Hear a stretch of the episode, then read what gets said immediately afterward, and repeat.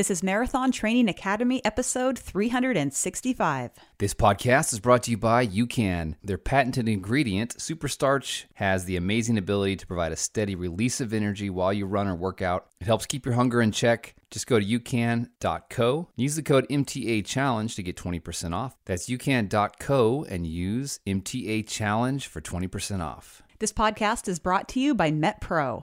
You can speak with a metabolic expert to review your current habits, discuss your lifestyle needs, and receive actionable steps towards achieving your goals, whether it's to lose weight, dial in your nutrition, or change your body composition. Go to metpro.co forward slash MTA to get $500 off their concierge coaching. That's metpro.co forward slash MTA.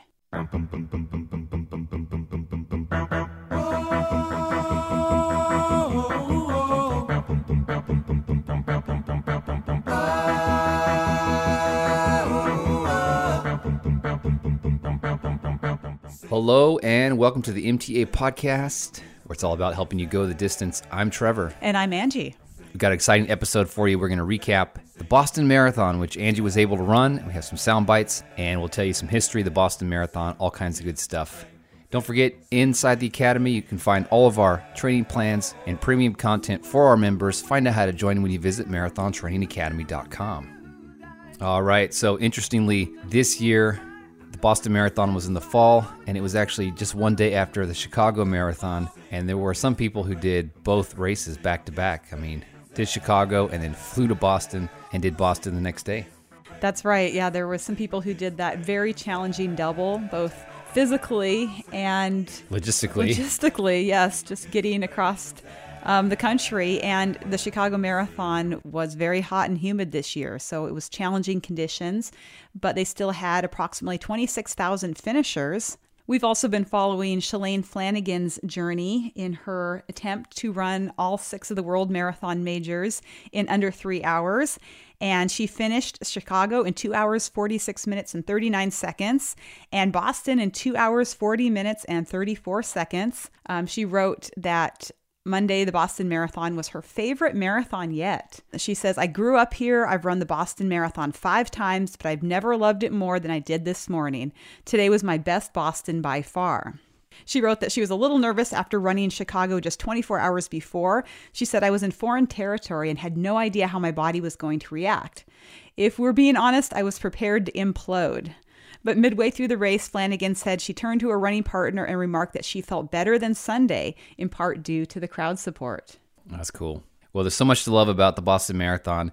This was the 125th year, oldest marathon race in the world outside of the Olympic marathon. And Angie got to do it. We're going to hear all about it. Before we do that, we got some kudos we want to send out to folks in the community who are doing awesome things. So, just going to read a few emails here that we uh, received recently.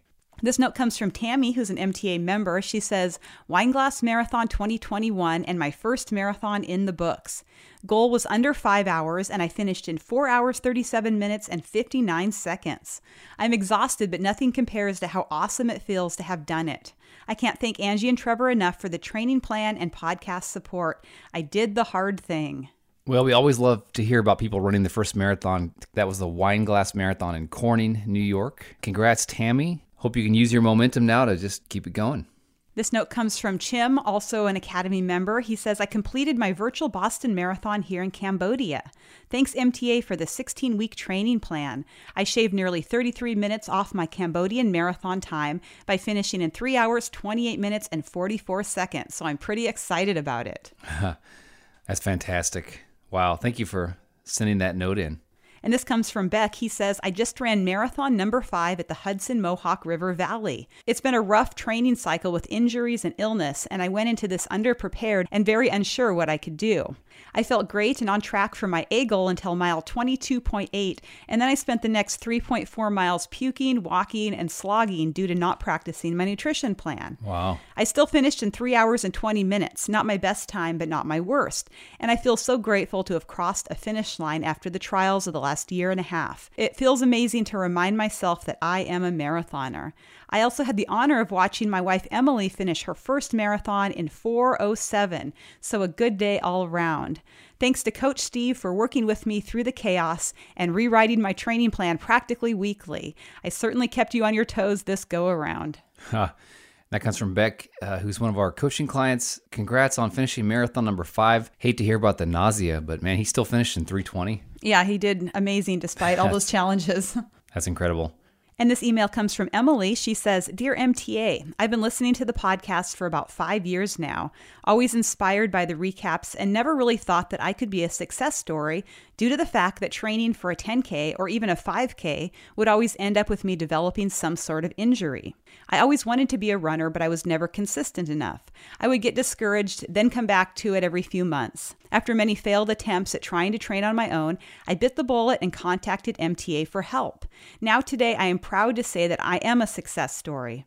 I wanted to express my gratitude for having me paired with MTA coach Antonio to help me get through my first marathon. I was able to show up and successfully complete the 2021 Chicago Marathon injury free. He drew up a training plan that was suitable for me. It was not overwhelming, and he really built my confidence up that made me truly believe that I can do hard things. Running the Chicago Marathon has truly changed my life. I can't wait to see what else I can accomplish. Man, that is so awesome. Just getting an email like that puts a huge smile on our faces and Yeah, it's really what MTA is all about. That's why we created the podcast and the training plans and the coaching and everything. It's so that, you know, we can just help people successfully take on the marathon. And we're just so, so excited for Emily and her success. So, congrats, Emily, on conquering your first marathon there in Chicago and keep up the great work.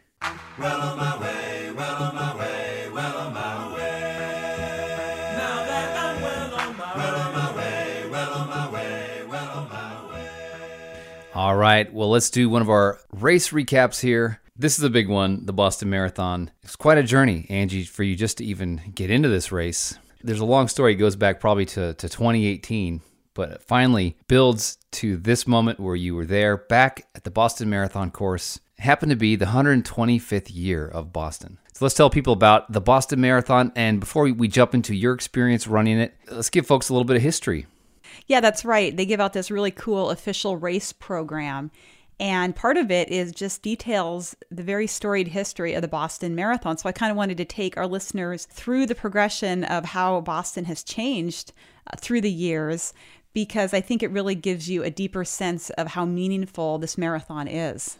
So, the Boston Athletic Association, which puts on the Boston Marathon, was established back in 1887, and running was not front and center in the very beginning. The club held its first organized track and field competition in 1890, and the association chose a mythical unicorn as its symbol, which remains on the Boston Marathon medals to this day. But no one really knows why the unicorn was chosen as the symbol. the first running of the Boston Marathon was in 1897. It was then called the American Marathon and had 15 starters and 10 finishers. Spiridon Louis was the first winner, a Greek runner. In the beginning, the course was not the traditional 26.2 miles. Instead, it ran from the town of Ashland to Boston for a total of 24.5 miles. The 26.2 mile distance was standardized in 1924 to comply with the Olympic marathon distance. And so, to reflect that, the starting line was shifted to the town of Hopkinton, where it remains to this day. The term Heartbreak Hill was coined in 1936, and the hill got its name when Johnny Kelley passed Ellison Brown on the Newton Hills and he patted him on the back out of respect. Well, this action stirred Brown's competitive spirit and he surged ahead of Kelley to win by nearly two minutes. So, in other words, he broke Kelley's heart. Fast forward to 1966, Bobbi Gibb bandited the race and became the first woman to complete the Boston course. The next year, in 1967, Kathrine Switzer entered under the name KV Switzer and got an official bib because they didn't know she was female. Jock Semple, a race official, tried to force her off the course, but she went on to finish in 4 hours, 20 minutes, and 2 seconds. Her bib, number 261, has been retired, and she became a pioneer in the women's running movement. 1970 was the first year that qualifying standards were put in place to help cap field size, which had reached over a thousand runners, which seems tiny by today's standards. The qualifying time was 4 hours for that first year, but it changed to 3:30 in 1971 and then stayed at that until 1976 when different qualifying times for men and women were introduced. So in 1976, men ages 19 to 39 had to run a three hour qualifying time, and 40 plus had to run a 330 time. All women, strangely, had to run a 305, which seems very fast. Wow. I would definitely not have qualified if that was still the case. In 1975, the wheelchair division was first created, and Bob Hall became the first official participant, finishing in 2 hours and 58 minutes. And this is in a regular wheelchair, not one of those racing Wow. chairs they have nowadays. So it's just an incredible feat.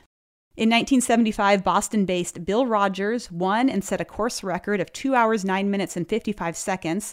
He went on to win four times over the years. During this record time, he stopped five times, once to tie his shoe, and four times for water. And that was kind of back in the day where there wasn't really like the aid stations weren't as regular, and you know people didn't really stop to take in nutrition and water. In 1979, Joan Benoit set an American and course record with a time of 2 hours, 35 minutes, and 15 seconds. This win set the stage for her to win in the inaugural Women's Olympic Marathon. In 1988, Ibrahim Hussein of Kenya won in 2 hours, 8 minutes, and 43 seconds, and that started an era which brought dominance by East African runners.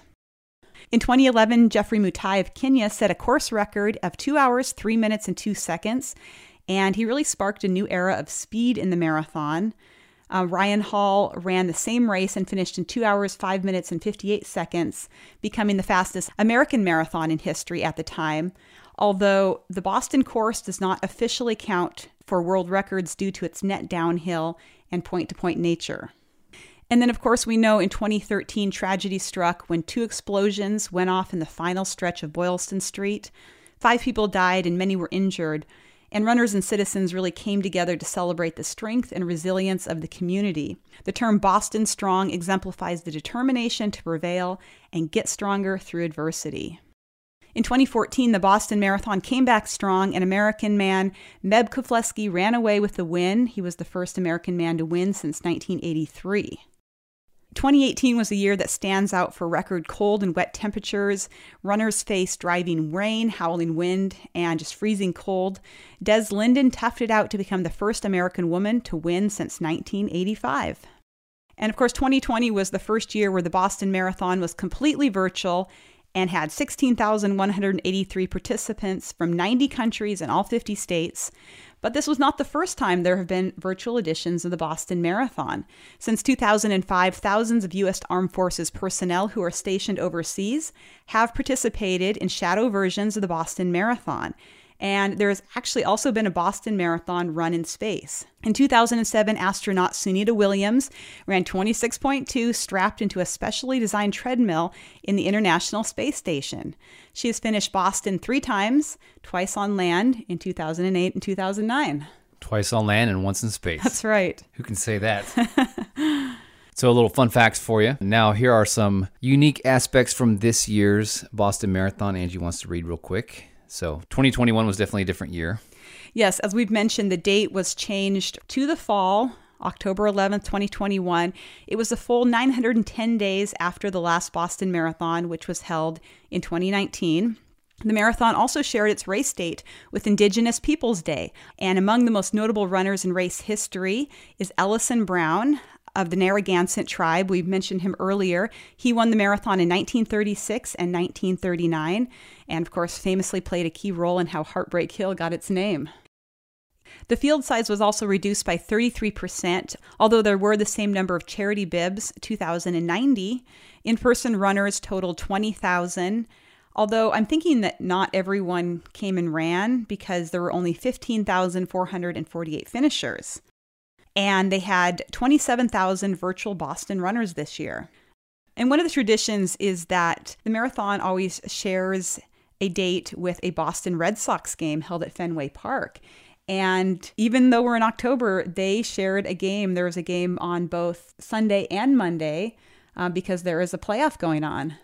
And the Red Sox happened to win both games, the first game into overtime. Exciting couple days to be in Boston. That's right. So we actually drove up to the Boston Marathon. It's about a seven hour drive from where we live in Pennsylvania.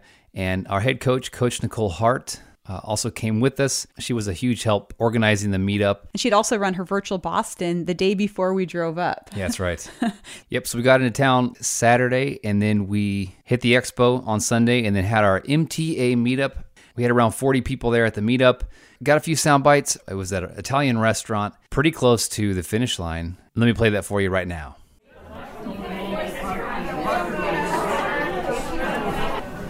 Check, check, check. Okay, we're coming out here where it's a little bit quieter. I'm here with Letty. What's your last name? Lundquist. You're also a podcaster because I was on your episode. Can you tell people about your podcast? Oh, sure. Yeah, it's the Marathon Running Podcast, and you guys were amazing guests on there. Thank you for having us. So, any goals or uh, hopes for tomorrow? No, just finishing soaking it up. I just did Berlin a couple weeks ago, so this is kind of a victory lap. So, super excited for it. And how did it go in Berlin? 318, so it went Wow. pretty well. How fast did you have to run in order to qualify? I needed a, I think 335. Okay. So And you're so far under that. I am, yeah. It's kind of nice to age Whatever you're into doing that. is working. It is. I live in Florida. I train in humidity, Okay. so that might help a little bit. Not for the hills, but for Berlin Yeah. for sure. Okay, I'm here with Debbie Gelber from Texas. Debbie, this is marathon number what for you? Number 39. Angie, you coached her for a while, right? You Yes. Angie here as well. How does it feel to see Debbie like go out and just crush it? Oh, I love it. It's it's better than being able to crush it yourself. I think when you see a Yeah. coaching client to have a great experience. And I feel like I've known Debbie for years now, but the first time meeting her in person, so it's really special. And Angie coached me to my first BQ. And what, what year was that? 2016. Well, good luck out there tomorrow. Thank you. I'm sure you will make it to the finish line, having done it 39 times before. Thank you so much, and it's great to meet you both in person. okay, I'm here with Todd at the MTA meetup. Todd, where are you from? Rockville, Maryland. What did you have to run in order to qualify to get into this race? I ran 320. Wow. Uh, I, I'm guessing, I don't know how old you are, but I'm guessing that's way under what you need to run, huh? I'm 58, so That's yeah, fast. I a pretty big cushion. That's amazing. Appreciate you coming to the meetup. Good luck out there tomorrow. Thank you. We had a great time. Thanks for organizing it. Okay, well, I'm here with Coach Abby, who she's new on our coaching team, running the Boston Marathon tomorrow. Uh, tell folks really quick where you're from and what race you qualified at, because it's kind of a funny, uh, funny race. All right, I'm from the Chicago area, and we've got a series of races called the BQ2, and it is designed specifically to help people qualify. They've set up a really nice loop. It's just a little short of a 5K, so you do that loop eight times, Yeah. plus add on a little bit. So you're just going round and round, but it's great support. I ran it last spring and uh, got a 3:30 qualifying time. Did that get monotonous, like going around a loop that many times? Not really. I think if it was more than eight times, it would. Uh, it's just enough that you've got that variety, but it's still nice to know exactly where the turns are, you know, Yeah. exactly where the uphill and the downhill is. You don't have to spend a lot of mental energy thinking about it. Perfect. Okay, here we go. Here we go. We were at the MTA meetup with Kim and Steve from San Diego. You definitely came further than I did to be here. Kim, you have an interesting strategy because you just qualify every year at Boston for Boston. Am I right? Am I, am I explaining it right? You are explaining it right. My system is that I only want to run one marathon a year, so I only have one choice: qualify at the race I want to run. How about you, Steve? You have the same color jacket as Angie, so Yeah. you have a different system or the same system? No, I listened to Angie. She's got it figured out. Don't skimp on the, the cross training Yeah, and the so weights You and do all that stuff. do all that stuff. Be like Kim, stay focused. Uh, Yeah. She was she was too modest to, to mention this is her ninth uh, coming Wow. up.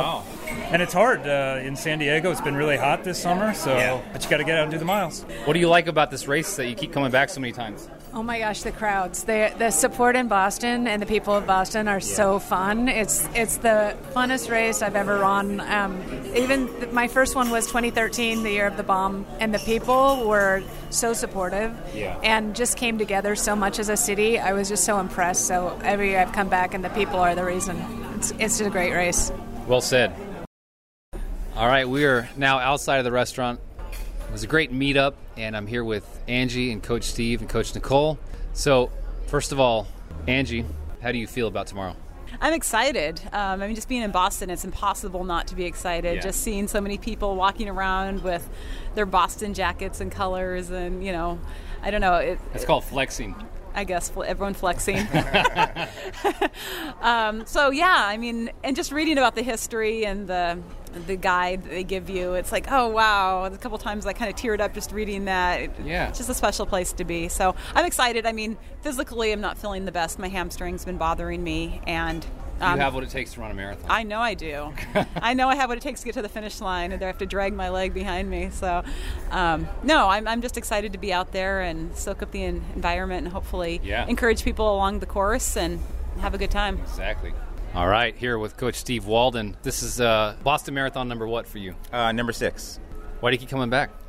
I don't know. It's just so close. Actually, no, it's not so close. I live in California anymore. Uh, I mean, I come back because it's probably the most impactful and special marathon in. I mean, I don't even want to say the U.S. I want to say the world because of like the mm. importance. You know, it all started here 125 years ago. People run marathons just to run this marathon, right? Yeah. And there's there's something special in that. And I feel like when you get the chance to run this marathon, I take it every time. What race did you qualify at, and what did you have to run to qualify? Uh, I qualified at the 2020 Los Angeles Marathon, which was in March of 2020, so right before the pandemic that shut down I all was the surprised marathons. that marathon even happened. I was kind of nervous. I, I, I drove down from the Bay Area because I didn't want to fly at that point. Um, so I, I drove down, hopped in the expo, like it did a two minute in and out, and uh, ran. I ran 255. Um, I needed a 305. Uh, I've since aged into the 40 year old bracket, so All right. I, I had a club. it had a 15 minute barrier or 15 minute cushion, which got me in. Thankfully, it's getting tougher this year. So, what are your uh, goals and hopes for tomorrow? goals and hopes for tomorrow. The goal is to keep my ego in check. Uh, I am not racing this tomorrow. I'm doing it for fun. My A goal is actually CIM in December. When you say keep your ego in check, you're going to want to run faster than you probably should. Is that what that Everyone wants to run faster than they probably should. That goes for Shalane Flanagan, who admitted doing this in uh, in London, and she blew up. So you know, even even the uh. She walked and she's still finishing like two. 235. yeah, she walked at 235. I wanna walk that fast. Everyone. Um, and because, like I was telling you and Angie earlier on Tuesday or something, I was just getting so hyped up with coming back to Boston for the first time in two years. Yeah. And I was like, no, screw it. Go for gold, you know, push yourself. And I'm like, no, no, no. I'm like, focus on the goal. My goal is in December. You know, I need to be able to continue training next week. This is just a long run. Um, it's okay to get excited mentally, just don't get too excited physically. Awesome. Coach Nicole, you were a big help with the meetup, just helping organize it. What did you think of the energy and like the, the vibe that you got from all the people? Wow, it was so exciting and it was so fun to be part of this community and just seeing the people come and everyone's so excited about being here this weekend when Yeah. we've had not a lot of live races and it was just a joy to be in that room. You ran the virtual Boston yesterday. No, Friday. Oh, Friday. Yeah, we drove here yesterday. That was like a marathon driving here because you rode with us. My legs felt really good in the car yesterday. You know, after running a virtual marathon on Friday and being in a car for eight hours on Saturday, that was like that Oh, was yeah. a challenge in itself. Well, I have a lot of errands for you to run this afternoon, so. no, um, you just did a virtual marathon just in your neighborhood, and it got kind of boring. It sounded like, huh? Yeah, it was brutal. I, I think uh, I think most of people are getting over these virtual runs. We're ready to run with people again. Where Yeah. we want to do live races, and I think my next marathon will definitely be with you know maybe twenty or thirty thousand people, but not tomorrow. You're not going to jump in the race and band it. No, I, Just don't tell people you're with us. I can't. I can't give a MTA a bad name, so I have to represent in a good way.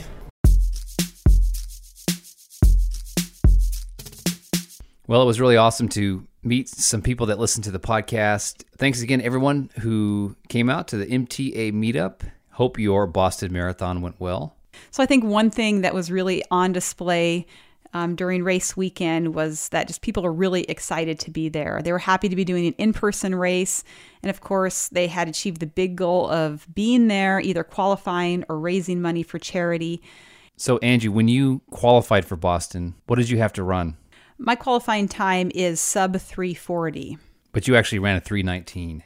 Well, first I ran a 329 and then I bettered my finishing time with a 319.55. So I had a 20 minute cushion um, going into it. This was the accumulation of quite a journey that you've been on since the last time that you ran Boston. And I know you wouldn't have gotten to the starting line without the help of uh, your nutrition coach.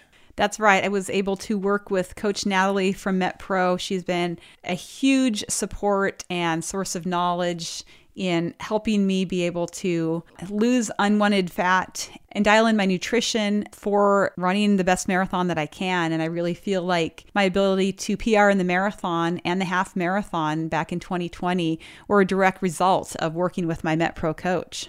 We also heard from another listener named Kirsten. She said, A long time ago, I said, one day I'll lose enough weight that I won't be ashamed to run in my sports bra through Central Park. And yes, I know that I can do that at any weight. It's about how comfortable I would feel doing it. Well, today was that day. Thanks to MetPro, which I learned about on an MTA podcast, I have lost 23 pounds since May, and I'm officially back in training with races booked for November and December.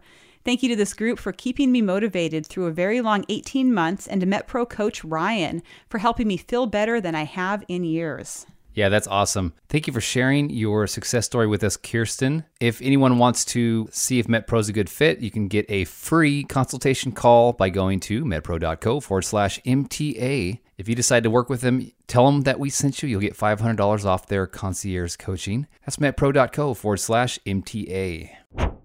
So on Sunday morning, I got my vaccine verification done and the necessary bracelet that you had to have to do anything that weekend. And I went to the expo to get my bib and race packet. It definitely seemed like the race expo was a lot smaller than normal. Pretty much only the race sponsors had booths, and there were not any crowds when we went. So I guess that was a good thing. Yeah, you still have to exit through the gift shop, as they say. of course. But Sam Adams is a sponsor of the race, and they were giving out free samples. So I'm glad I went with you, Angie. The official race jacket this year was blue and yellow. I did not buy a new one. I still have mine from 2015. Which is purple and orange? Yes, purple and orange. we also walked around the finish line area that morning, took some pictures, watched the preparations going on.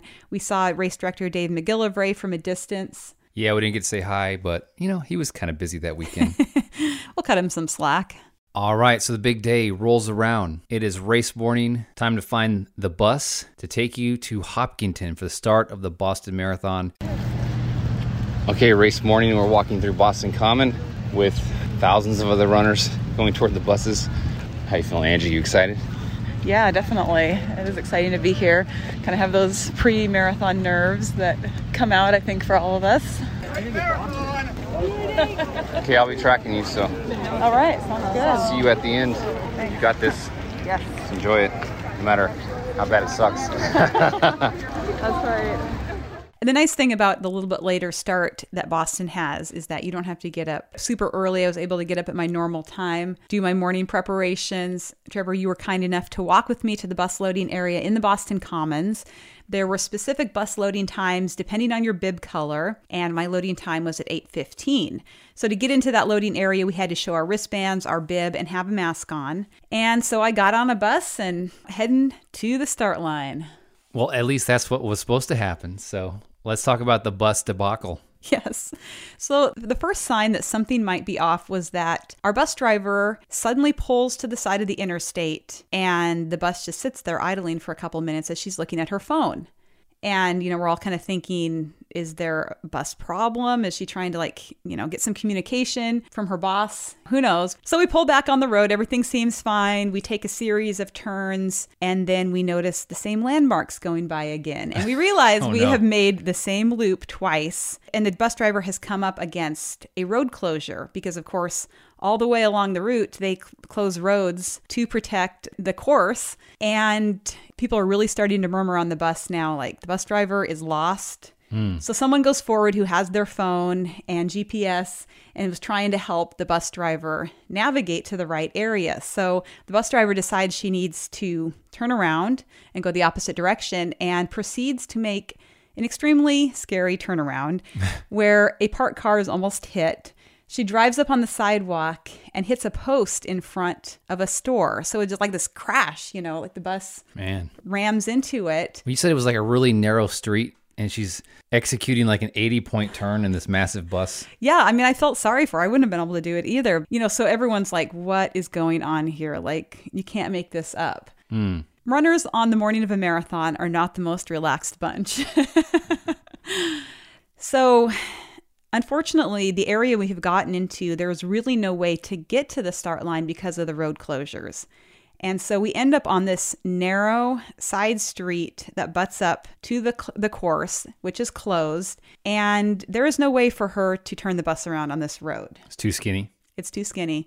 And pretty much we all realized that we were going to have to get off the bus here and walk to the starting line. Um, so someone who knew the course thought that the spot that we were at was maybe a little more than a mile from the start line. So we all get off the bus. By this time, the driver is in tears, Mm. you know, completely distraught as one would be. Yeah, man. And so we are walking along the Boston Marathon course uphill to Hopkinton as we see runners streaming by us. You know, we should be running with them at this point. So you guys are walking the wrong way toward the start. How far did the walk end up being? It was a mile and a half to get to the start line. Oh man.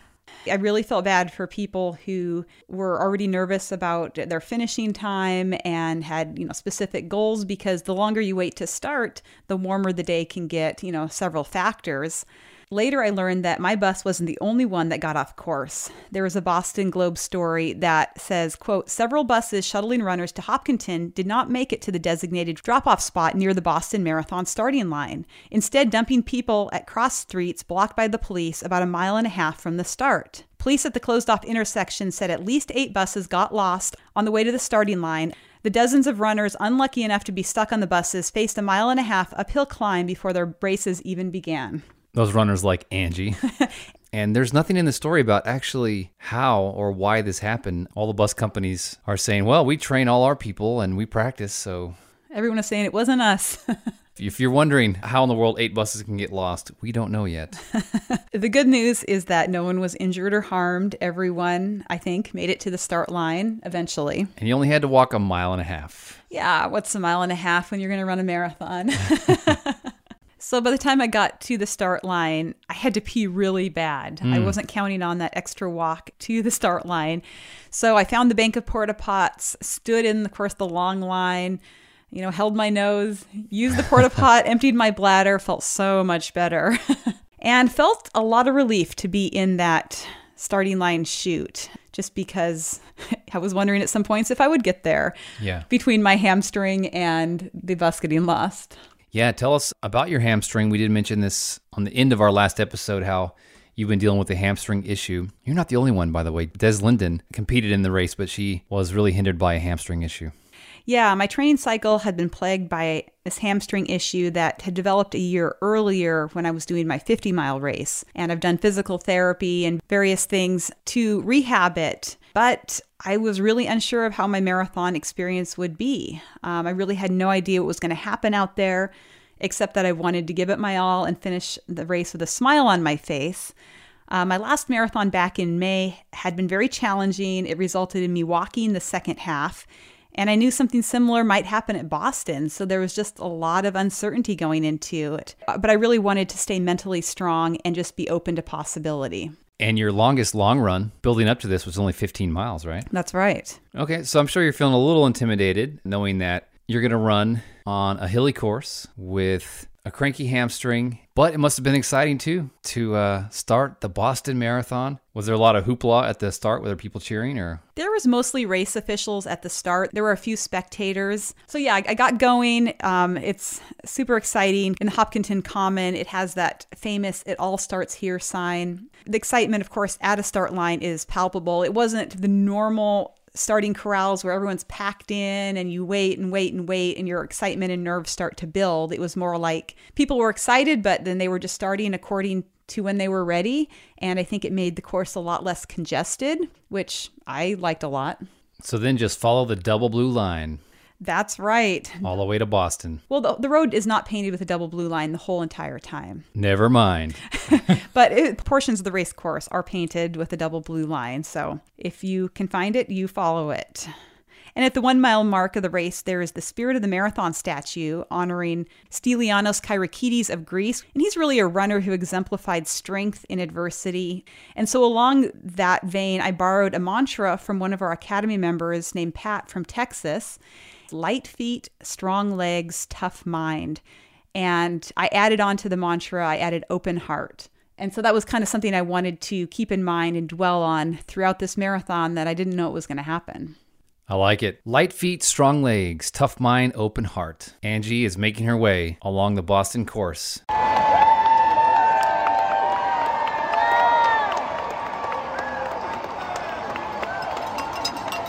What happens next? You go through a lot of towns uh, as you progress toward Boston. Uh, what comes next? That's right. Um, the course moves along Route 135. It next goes through Ashland, which features Marathon Park. I really felt grateful at this point to be out running the Boston course during the fall. The leaves were turning brilliant colors. There was tree cover that helped to shade the course. There was so much beauty to take in. I just really felt grateful to have a strong, healthy body and be out there. I remember when I ran Boston the first time in 2015, it was one of those cold and rainy years, and I was just kind of inwardly focused, just trying to survive the hmm. cold and the strenuous activity. And I really didn't notice much about the course. So this year, I really feel like the exact opposite thing happened. I was able to just take in a lot of it. Did you get that feeling after a couple miles that just everything seemed right? You were doing exactly what you needed to do in the place where you needed to be at that moment in time? I think there is kind of a sense of inevitability. It's like all you can do at that point is put one foot in front of the other. And, you know, maybe there's a lot of doubt and questioning in your mind, but really you can only control the next step. And so you just kind of have to stay in the moment as much as you can. The town of Framingham has the historic rail depot, and that's about at the 10K mark. And I don't know if it was my imagination, but it seemed like the crowd support was stronger than ever this year. And the energy and excitement from the spectators and the other runners was amazing. Well, I was one of those spectators, uh, not in Framingham, but uh, Coach Nicole and I, as well as a listener to the podcast, Sherry Holloway, whose husband Wayne was running this year. The three of us left our hotel and went down to close to the finish line. We had this awesome spot for spectating. It was sort of like prime real estate. We could see the turn from when people turn onto Boylston Street, and then we can look the other way and we can see the finish line. And so in those early hours, wheelchair athletes were coming by. We saw Tatiana McFadden, you know, I'd recognized her. And then we saw the elites run by. Uh, we saw other, you know, famous American runners go by, like Des Linden and Shalane Flanagan, Scott Fauble. So yeah, it was cool. And then we waited for Angie to come, and we waited, For a long time. and we waited. uh, yeah, I really appreciate you guys being out there. And there was another MTA listener out on the course. I think it was shortly after the Newton Hills. I heard someone say, Go MTA. And I looked in that direction and he said, Go Angie. I think he recognized me.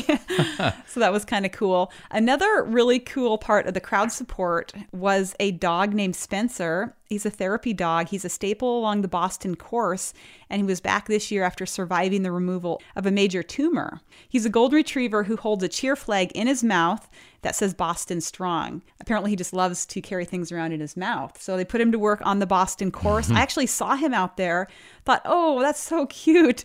I didn't know the whole story at the time and later heard about it on Channel 5 in Boston. But you can just see that many people had gathered with family and friends to turn spectating into a fun group event. We mentioned earlier the weather was a bit warmer than I liked and humid. Uh, my shorts were dripping wet and my sweat didn't seem to evaporate because of the humidity. because yeah the humidity was was up there so i was drinking water at every aid station which were located at mile intervals normally i don't drink that much water during a marathon but i just kind of felt like i needed it. Um, and the aid stations were well organized. Pretty much boston is a well-oiled machine. Uh, they had sports drink first and then water so you could always count on the order of that. And of course i fueled with ucan bars and had really strong energy levels throughout the race so i was very thankful for that. My stomach was feeling good. In fact some people were out barbecuing and i was like mm, that smells really good Well, the good thing about those UCAN bars is they are gentle on the stomach. Also, their gel, which is called UCAN Edge, and they have a drink mix, which is called UCAN Energy. Angie, it's great to hear that the trusty UCAN bars worked for you at yet another marathon. That's right. And I wasn't alone out there using UCAN. Former race car driver Danica Patrick completed her first marathon this year along with her sister. She finished in 40121. She uses UCAN. She relied on the UCAN Edge, which is their gel for crash free energy, and she carried UCAN electrolytes. I like her. that crash free. Yeah, it's a good plan words. She says a lot of other products I tested were filled with sugar and caused me to crash. That's the biggest difference I noticed with UCAN. There's no sugar and no crash, and it agrees with my stomach, which is so important. So to avoid crashing, Check them out. They are a podcast sponsor of ours. You can get 20% off if you go to youcan.co. Use the code MTA Challenge to get 20% off at youcan.co forward slash MTA.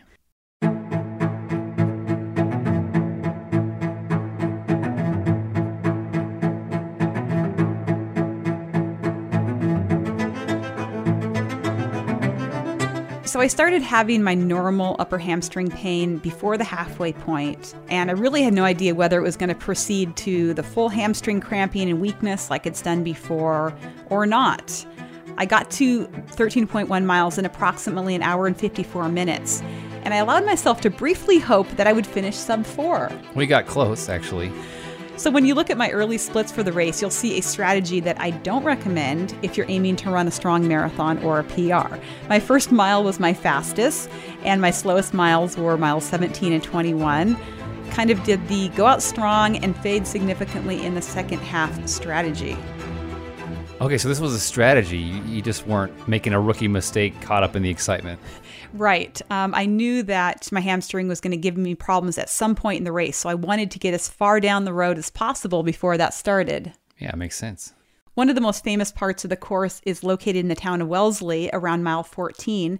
It's known for the Scream Tunnel at Wellesley College. Um, you can hear the sound of it before you see it. It's really a good place to get fired up because the Newton Hills are coming. After Wellesley, there's a fast downhill section, which hopefully helps shake the legs out before the hills begin.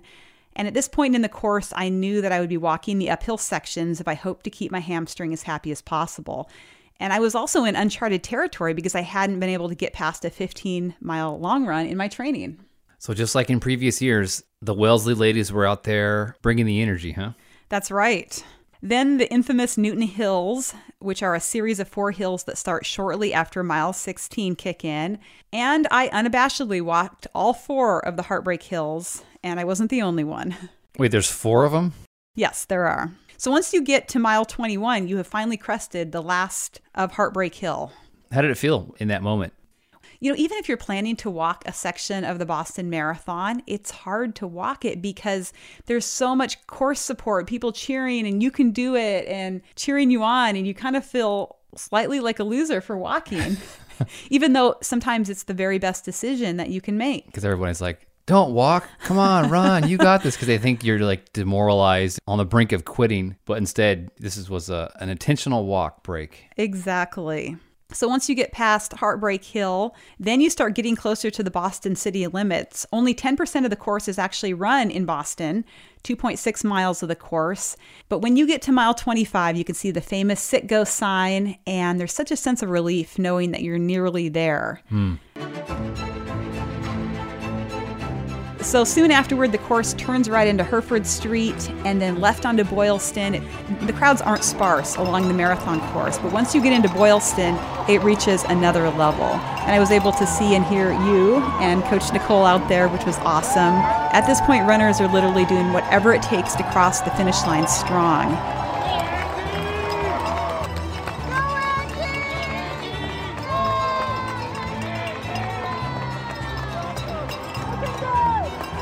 I remember feeling just a welling of emotion, kind of like a tightness in my chest and throat. You know, you can just feel that emotion welling up in you.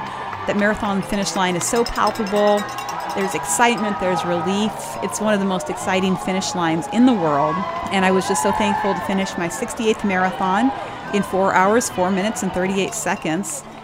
Yeah, when you ran by us, you had a huge smile on your face. You were looking strong. I don't think anybody finds it easy to walk going down Boylston Street at all, right? Even if you wanted to, because there's so much energy. We saw people crying. Uh, we saw people doing fist pumps in the air to get the crowd worked up. there was a guy who came across and went down and then was crawling. And, you know, of course, everyone's just going nuts for this guy. And then he gets up, goes a little further, goes down again, keeps crawling. People would come by uh, pushing uh, someone in a wheelchair, people in uniform just spectacular display of humanity and so many emotions.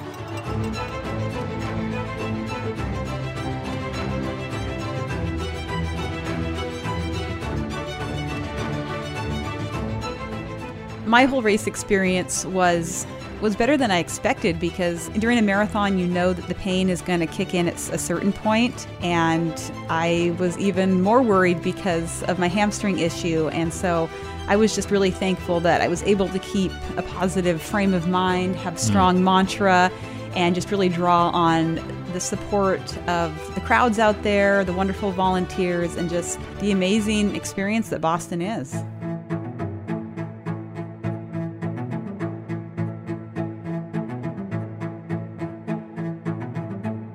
It was fun to watch you go by, and I'm glad I was able to get your attention. We had several runners that we were tracking who, uh, when they ran by, uh, they had their headphones in and they couldn't hear me yell, even though I do have a very loud voice. yes, you do. well, on the winner side of things, Benson Kipruto and Diana Kipyogei completed a Kenyan sweep in the men's and women's divisions. Kipruto broke away from the lead pack as it turned into Beacon Street with about three miles to go and he broke the tape in 2 hours, 9 minutes, and 51 seconds.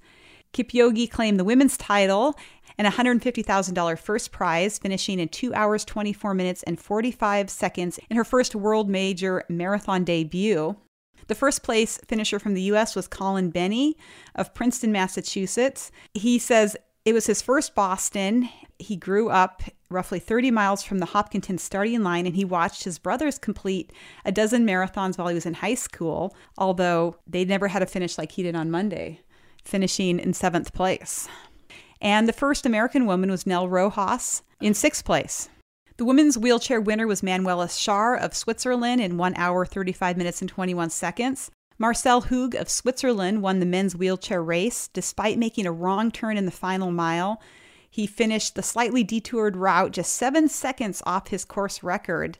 He has raced Boston eight times and has had five victories, but the wrong turn cost him a $50,000 course record bonus. Man, that's got to hurt so bad. He followed the lead vehicle instead of turning from Commonwealth Avenue onto Hereford Street. He says, The car went straight and I followed the car but it's my fault. I should go right, but I followed the car. Mm. You could see he was visibly chagrined after the race, you know, making a mistake like that. He also finished second in the Chicago Marathon the day before. Still a profitable weekend, I imagine. Yes, he finished in 1 hour 18 minutes and 11 seconds. There's some really good human interest stories that came out of Boston this year, like every year, and we want to run through some of these just to give you all some extra inspiration for your day. If you were watching it from home, you probably noticed that there was an American runner, CJ Albertson, who led the marathon for more than half of the race. That's right. It was his 28th birthday, and he went out with a bang. He is a self proclaimed the best downhill runner in the world. He's a community college cross country runner from California, and he took the lead early in the race on Monday and held on to it longer than he was expected to. He later said, I didn't realize how much downhill there actually was. He led the race by more than two minutes at some point. His lead was so big that the eventual men's winner admitted he wasn't even aware that Albertson, a first time Boston runner, was even ahead of them. of course, the pack did eventually catch up with him and passed him a little after mile 20 at Heartbreak Hill. And he said he's not great at uphills, but he did stay close enough to catch up with the pack and finish 10th in the men's division, earning himself $5,500 in prize money. So happy birthday to him. Yeah, I mean that's still pretty good. Uh, finished tenth, won fifty five hundred bucks, and everyone got to watch him on TV for a little while. that's right. Among the finishers in the men's wheelchair division was Matt Brown. He's a former high school hockey player who was paralyzed by a hit on the ice 11 years ago when he was just 15 years old. Matt Brown is now a motivational speaker, author, and spinal cord injury advocate, and he was pushed by Luke Carr, a Boston firefighter and avid hockey fan, who befriended Brown after the spinal cord injury in 2010 left him paralyzed from the neck down. And it was their 10th time participating in the marathon together. They first teamed up in 2012 to raise awareness of spinal cord injuries. A familiar face to cross the finish line on Boylston Street for many locals was former New England Patriots fullback James Develin, The seven year pro, all of them for the New England Patriots, related the experience of rushing the football in the NFL to running 26.2 miles. He says, As a fullback, you're willing to put your body through the wringer and just embrace the pain a little bit. And that's kind of what I did for the last four and a half hours. that sounds about right. This year was the first time ever that race organizers recognized and awarded prize money to the first para athletes to run across the finish line. And one of those inaugural medals was taken by Massachusetts native Chaz Davis. Davis is legally blind and won the vision impairment division with a time of 2 hours, 46 minutes, and 52 seconds. And vision wasn't his only challenge on Monday. He told reporters afterwards that he had rolled a previously injured ankle early in the race, but he kept running in the hopes of inspiring others with disabilities. He said, quote, I was in such immense pain that I thought about just stopping right there. But number one, it's Boston. And number two, I want to set an example for everyone else out there who might think people with disabilities can't do it. Yeah, good stuff. You mentioned seeing Des Linden run by you on Boylston Street. She said that the race was a real sufferfest, but that the crowds helped carry her through a less than ideal race. Uh, she told reporters, It was a total sufferfest on the body, on the legs, on the mind. After mile 13, I wanted to step off a thousand times, but there was just too much energy on the course, and it got me through every single mile. She finished in 17th place with a time of 2 hours, 35 minutes, and 25 seconds. She says, I've been loved by Boston at my best, and now I've been loved by them at my worst. It's a great place to run. Well, if 235 is the worst, after setting the world 50K record earlier this year and struggling with a hamstring issue, then she's a star in my book. For sure. CNN reporter Andrew Kaczynski ran the marathon on Monday in honor of his late daughter Francesca and many others. Kaczynski is a 31 year old founder of the network's K File investigative unit, and he raised more than $1.3 million to support the Dana Farber Cancer Institute's infant brain tumor program after Francesca passed away last Christmas Eve at the age of just nine months from a rare and aggressive brain tumor. As part of his and his wife's effort to raise awareness, Kaczynski decided to run the marathon and dedicate each mile to a child who has battled cancer. And I know there are many other stories out there of people who overcame amazing odds. I think of um, MTA listener Phil Shin, who we had on the podcast a while back, who came back from a liver transplant and ran the Boston Marathon strong. And also Rhonda Folds, who has been on the podcast before. Um, she's a runner with Parkinson's, and she finished with her son this year. Yeah, and congrats to Wayne, uh, Sherry's husband, who finished in three hours, 31 minutes, and 12 seconds.